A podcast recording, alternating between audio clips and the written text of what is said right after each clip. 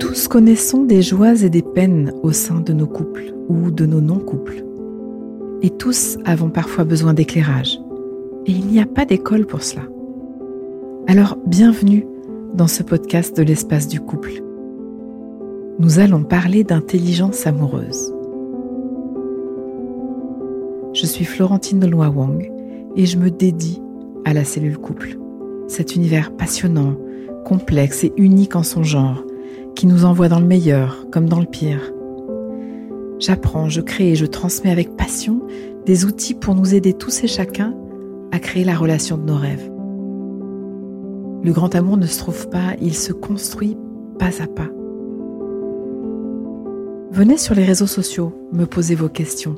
Chaque épisode sera une réponse. Facebook ou Instagram, l'espace du couple. À nos amours.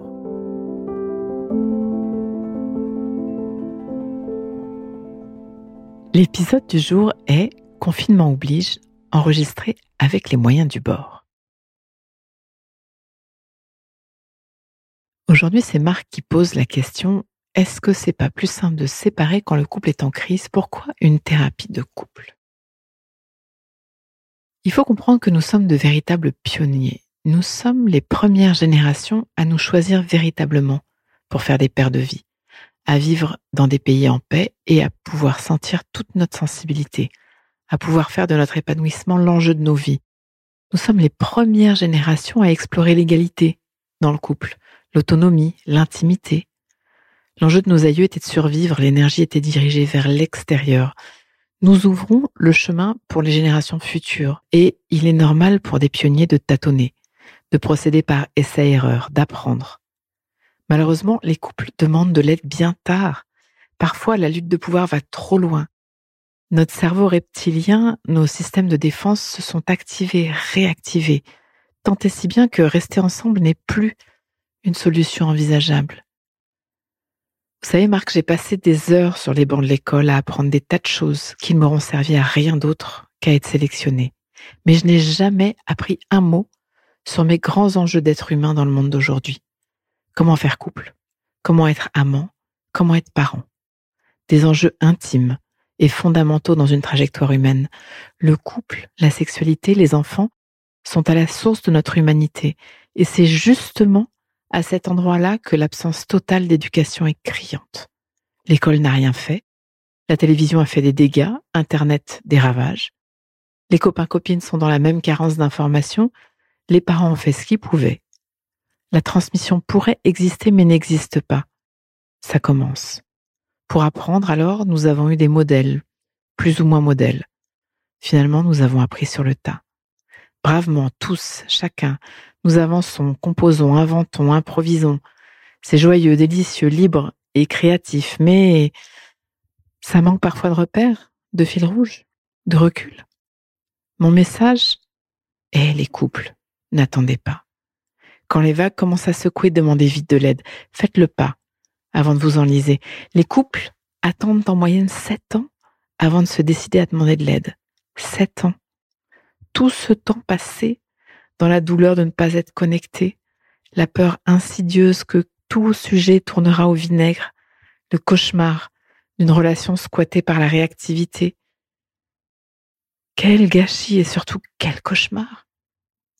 Si vous êtes dans le projet de vous séparer, vous pouvez vous faire aider dans votre discernement. Pour avoir accompagné des dizaines de couples dans leur séparation, je peux vous assurer que ce travail de conscience est une expérience magnifique, qui a de la croissance. La séparation n'est pas un échec en soi, c'est se séparer quand on s'aime qui me navre. C'est se déchirer l'échec.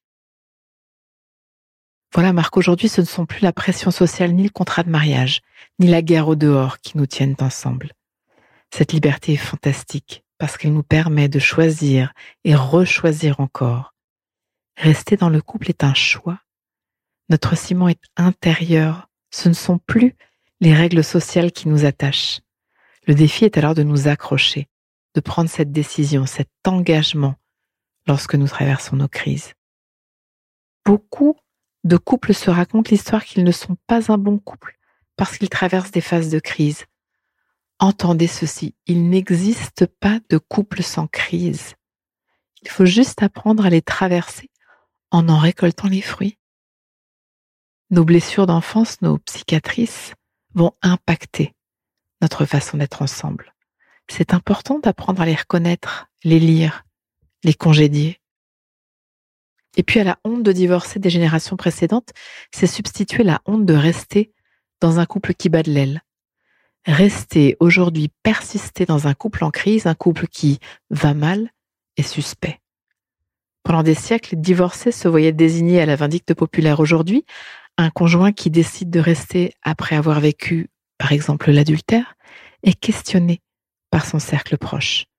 Avec les meilleures intentions du monde, nos entourages nous conseillent la séparation quand ils nous voient dans la douleur et trouvent suspect de rester dans le couple, comme un aveu de faiblesse, alors même que nous avons tellement besoin d'eux pour traverser, tenir, rester en lien avec la beauté de notre partenaire quand elle nous échappe momentanément. Parce que la vie du couple n'est pas un long fleuve tranquille.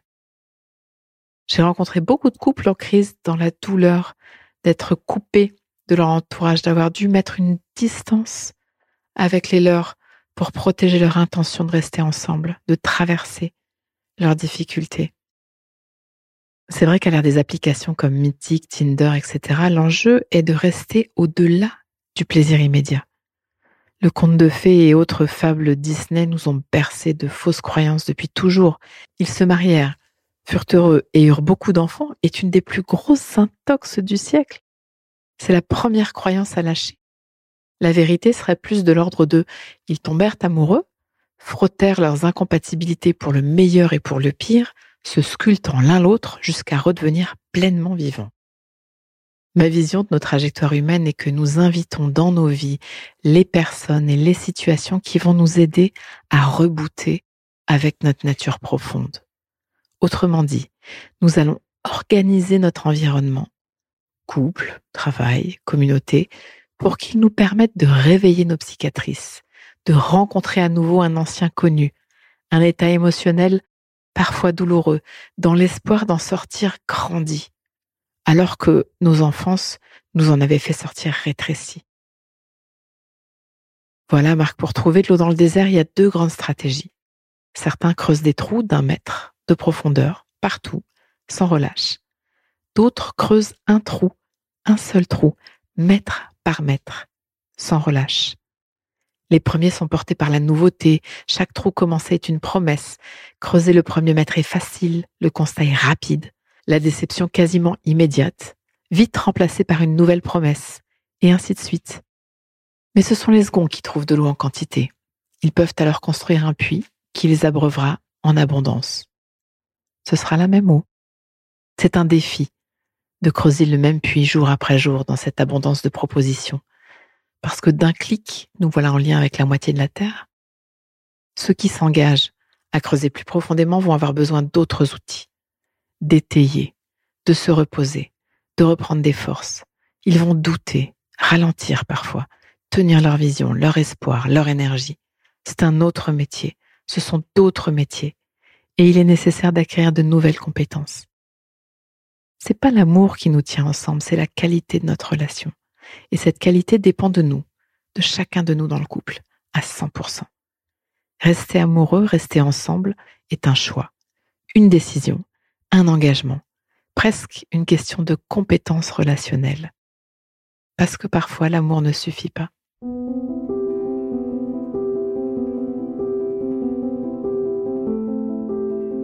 Pause. Donnons-nous quelques instants, juste pour intégrer. Prends le temps d'une respiration. Inspire. Expire. Branche-toi sur ce que tu vis. Une chose que je comprends alors pour ma vie amoureuse, présente ou passée, c'est... Prends le temps de sentir ça. Et ce qui me touche le plus dans ce que je viens d'entendre, c'est Décante. Laisse-toi récolter ce qui vient. Tu peux aussi noter une phrase, un mot, une image, une idée qui te viendrait là maintenant à l'esprit pour ancrer, pour plus d'intelligence amoureuse. Le cœur est un muscle qui se muscle. Ce podcast est écrit et exprimé par Florentine Dolnoy Wang, produit par les podcasteurs et mis en musique par Laurent Aknin. À très vite pour un nouvel épisode. À vos amours.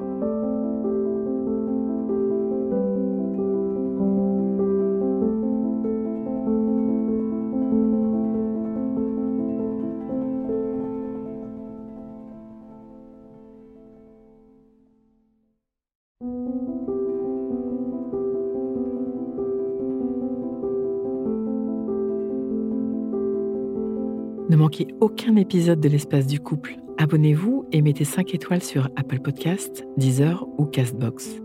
À nos amours.